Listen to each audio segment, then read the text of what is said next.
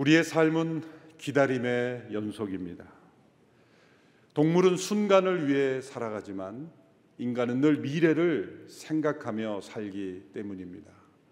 어려서는 성인이 되기를 기다리고 성인이 되면 배우자를 기다리고 또 자녀를 기다리고 그 자녀의 결혼과 그 자녀의 자녀를 기다립니다.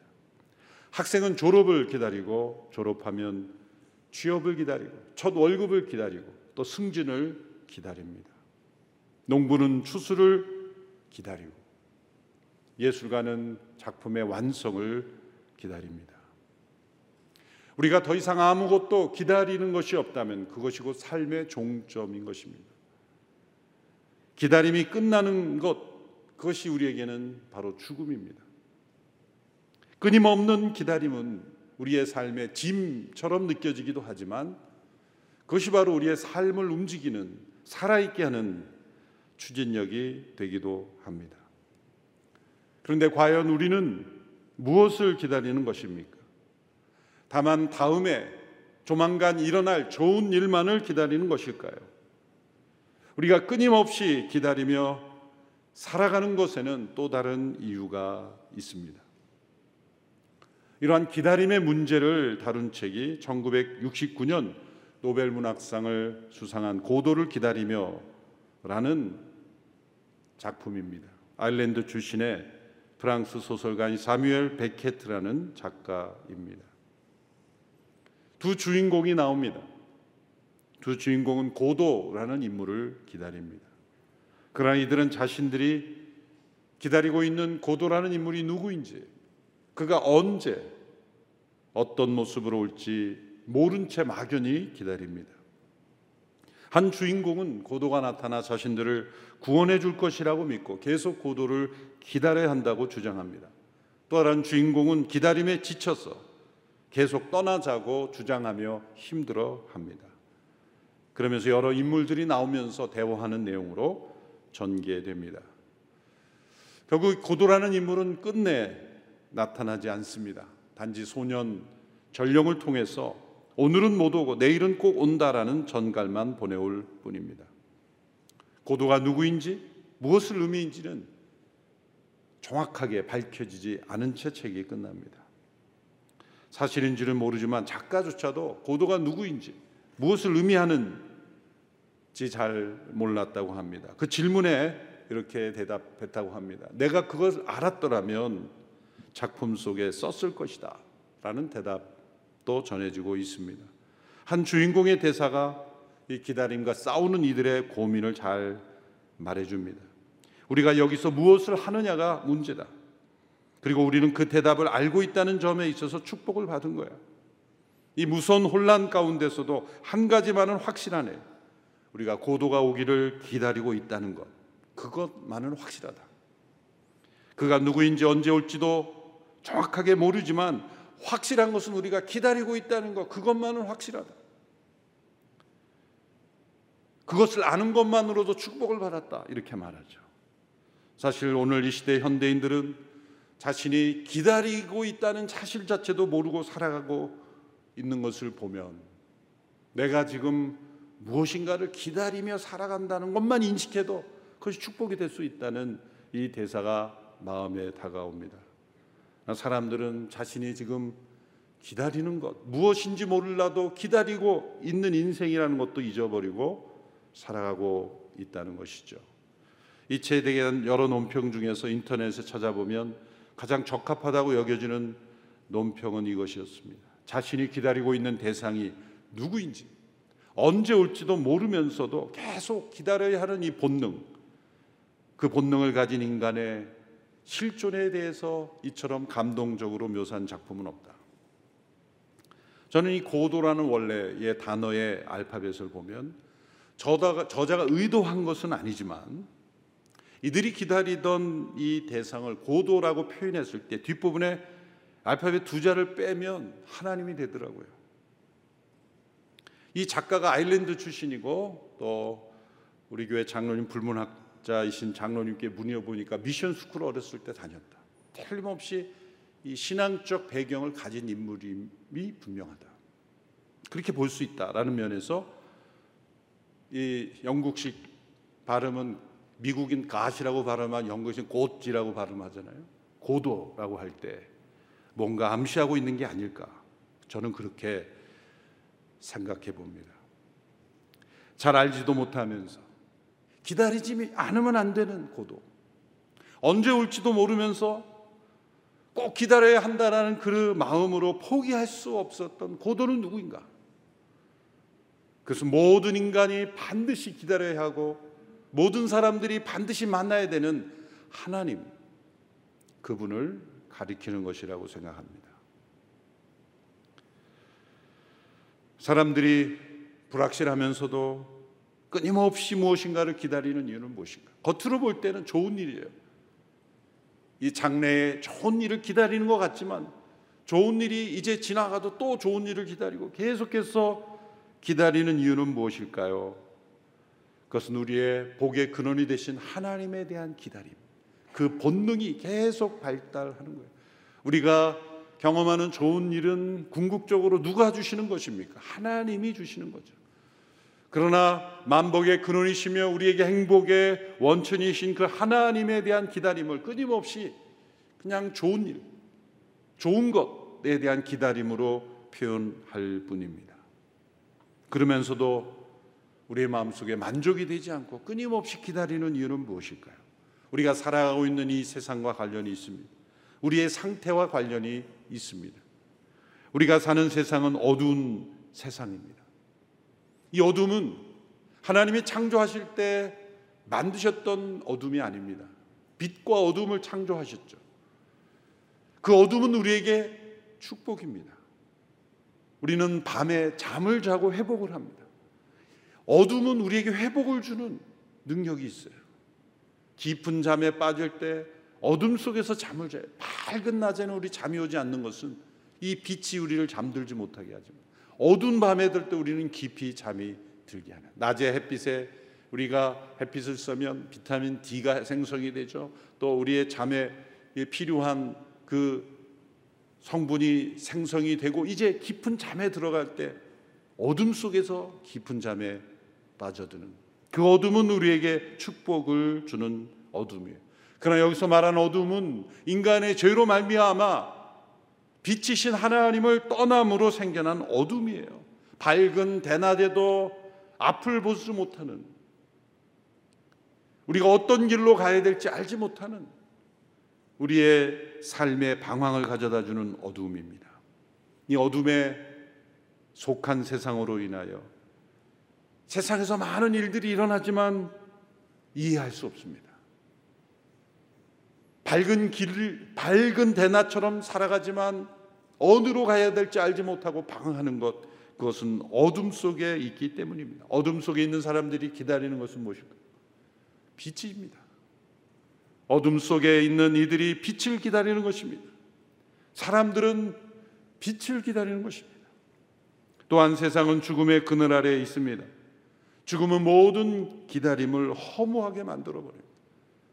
성인이 되고 결혼하고 또 자녀를 보고 또 자녀의 자녀의 결혼을 보고 자녀의 자녀의 자녀를 보고 이렇게 정말 장수하며 수많은 기다림 속에 살아가는 순간 그 기다림이 허무하게 되는 것은 죽음 앞에서죠.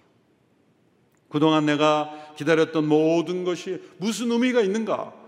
라고 무의미하게 만들어버리는 것이 바로 죽음입니다. 우리의 모든 인생을 무가치하게 느껴지게 하는 이 죽음. 이 죽음 앞에서 사람들은 무엇을 기다립니까? 생명을 기다립니다. 어둠과 죽음의 그늘 아래 있는 사람들은 이 세상에서 일어나는 많은 일들을 보며 보다 확실한 세상이 되기를 원합니다. 어둠 속에서 분명하지 않은 것들이 분명하게 되기를 기다립니다. 죽음 앞에서 무의미하게 여겨지는 모든 것들의 분명한 의미를 알게 되기를 기다리는 것입니다. 불법과 폭력으로 선한 이들을 무고한 이들을 희생시키는 이러한 일들이 왜 일어나는가? 왜 저 아프리카에서는 수많은 사람들이 기근으로 죽어가야 하는가? 모두가 다 이 수수께끼 같은 질문들이에요. 어둠과 죽음의 그늘 아래 있기 때문에 일어나는 수수께끼들입니다. 사람들이 기다리는 것은 이 모든 수수께끼 같은 질문들이 명확하게 드러나기를 기다리는 것입니다. 이러한 기다림에 대한 기쁜 소식이 임했습니다. 오늘 본문에 이스라엘의 제사장이었던 사가랴가 성령의 충만함을 힘입어 예언한 내용 가운데 이 기다림에 대한 복음의 기쁜 소식이 있습니다.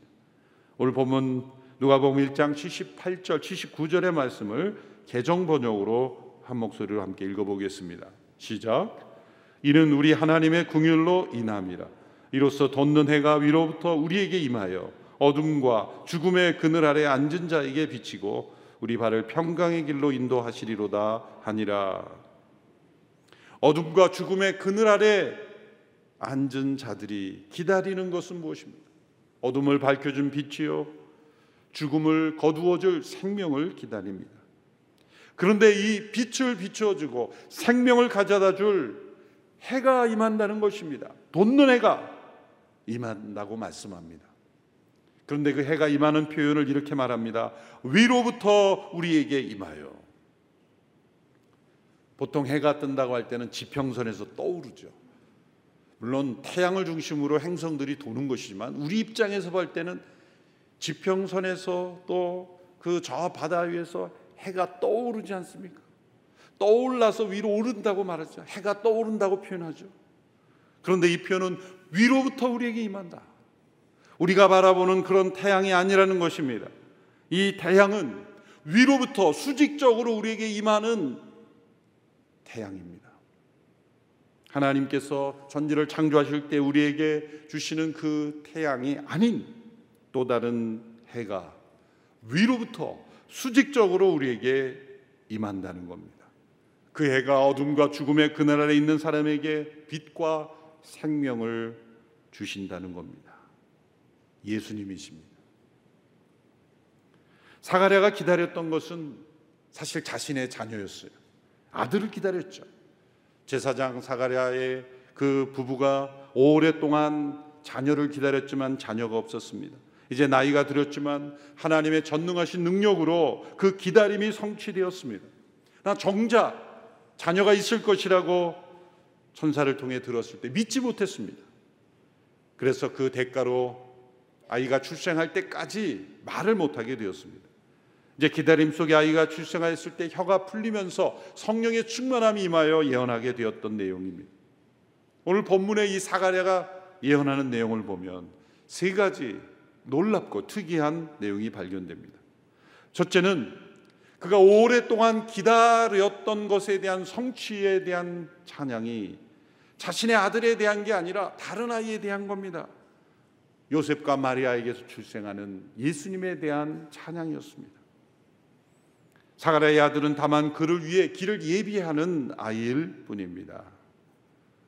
그가 이렇게 성령의 충만함을 받아 말을 하지 못하다고 터져 나와 입이 풀려서 찬양한다면 자신의 아들을 주신 하나님을 더 찬양하고 자신의 아이에 대한 어떤 감격을 표현해야 될 텐데 자신의 아이에 대한 것은 한 줄밖에 없어요.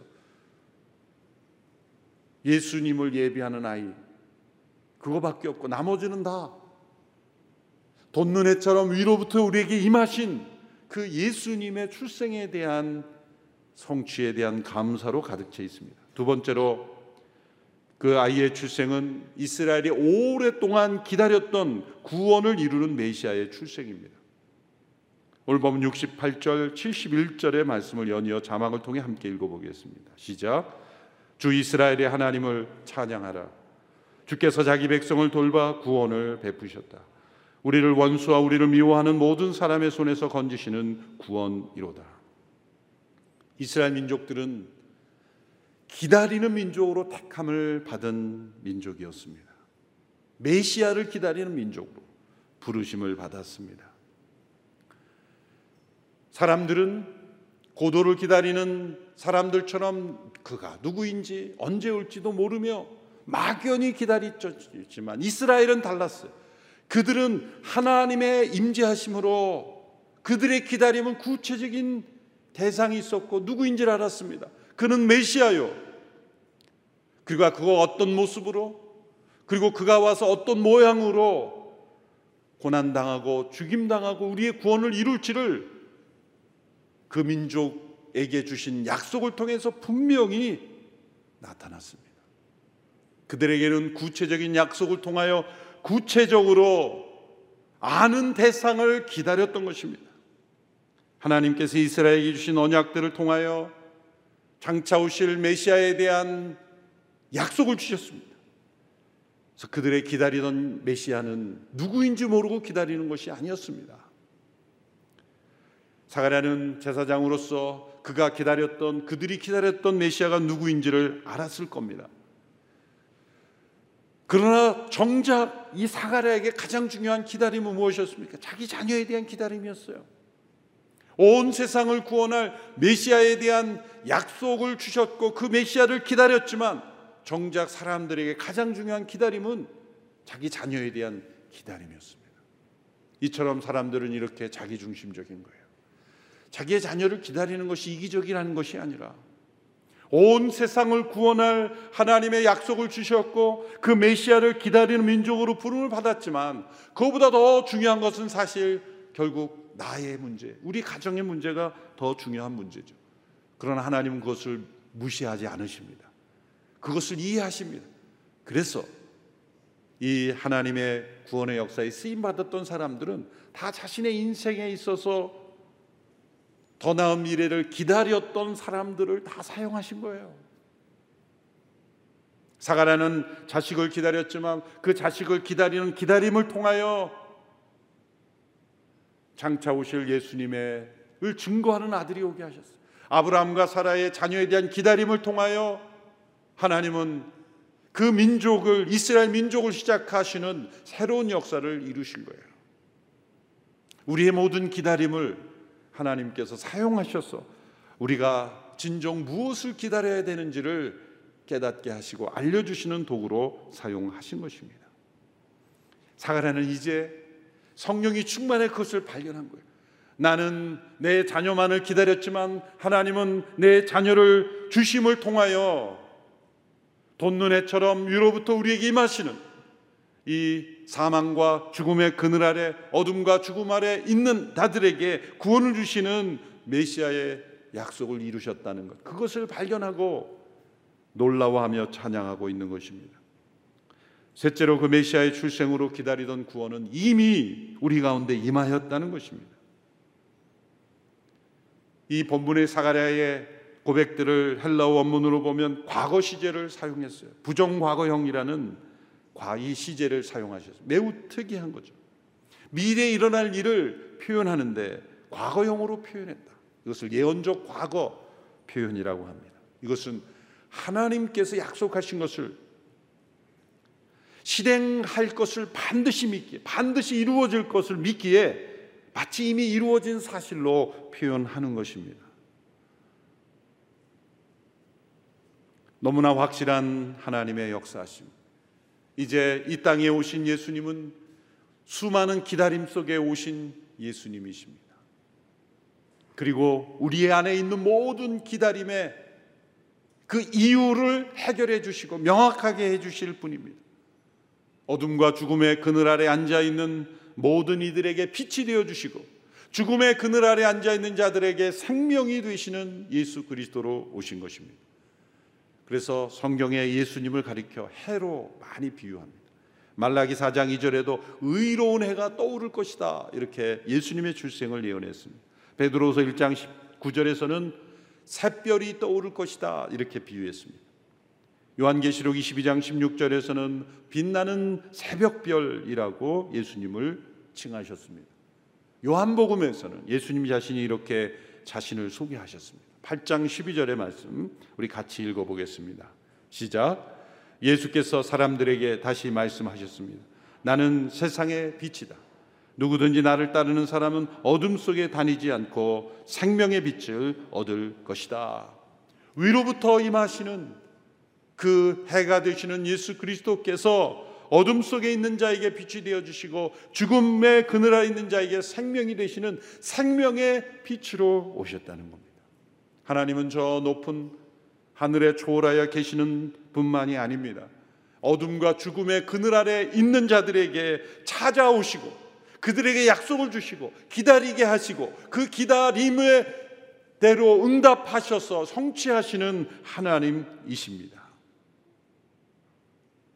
사람들이 무엇인가를 기다리는 것은 궁극적으로 하나님에 대한 기다림이에요. 하나님께서 주시는 구원을 기다리는 거예요. 어둠 속에 빛을 기다리는 것입니다. 죽음의 그늘 아래 생명을 기다리는 것입니다.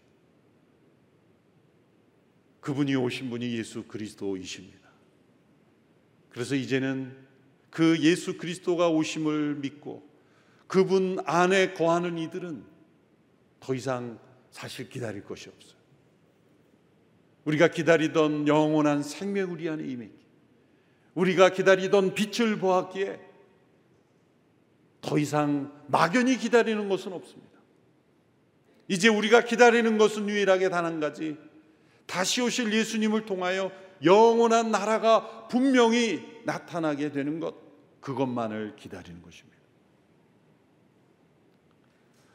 최근 아프가니스탄 사태로 인하여 아프간 현지에서 일어난 현지 교회 성도들 목회자들의 처절한 고백들이 울려 퍼지고 있습니다. 한 미국의 목회자들 사이트에 올린 뭐 아프가니스탄 목회자는 이렇게 고백했어요. 우리는 함께 모여 말씀을 나누고 기도하고 있다.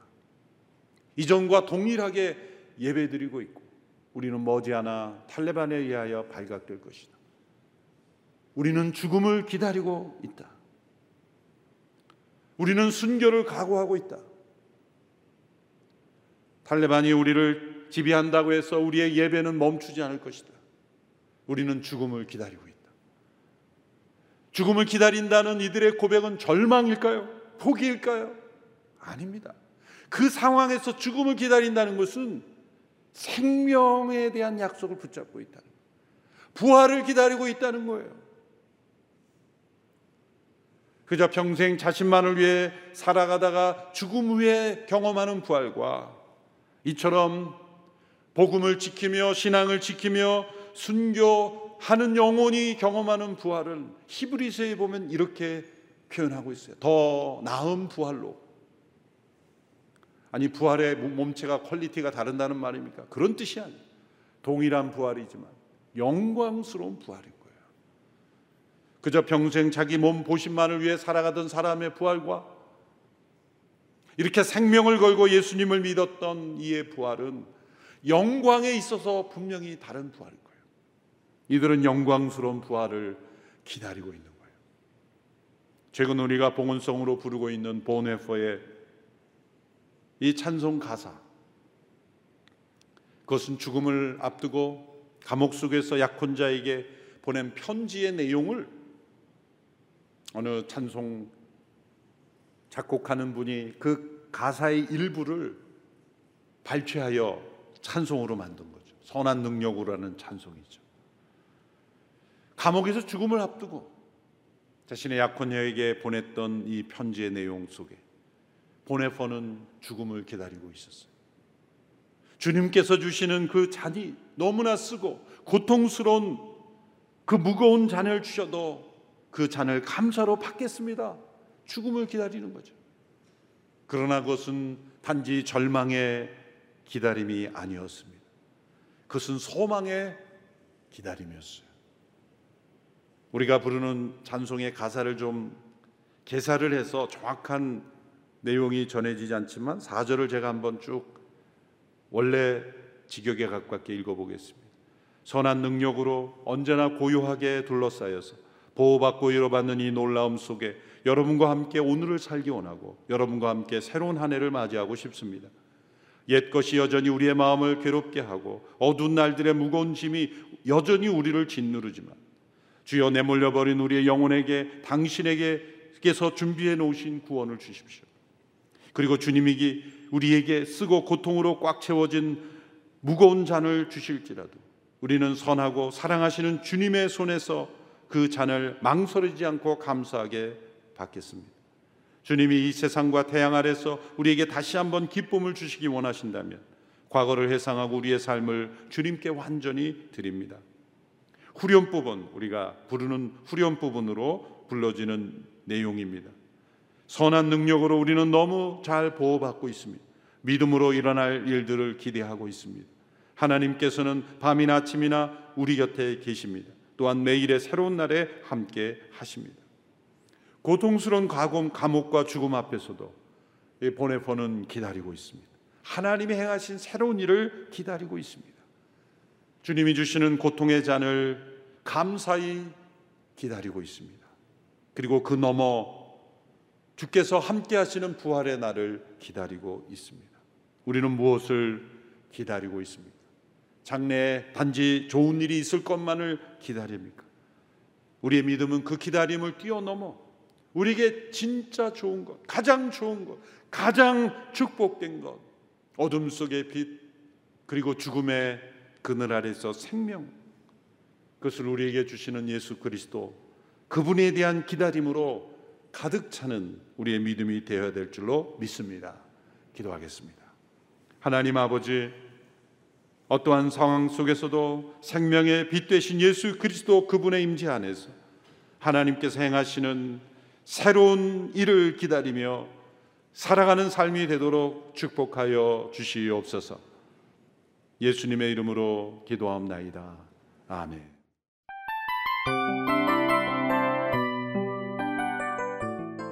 이 프로그램은 청취자 여러분의 소중한 후원으로 제작됩니다.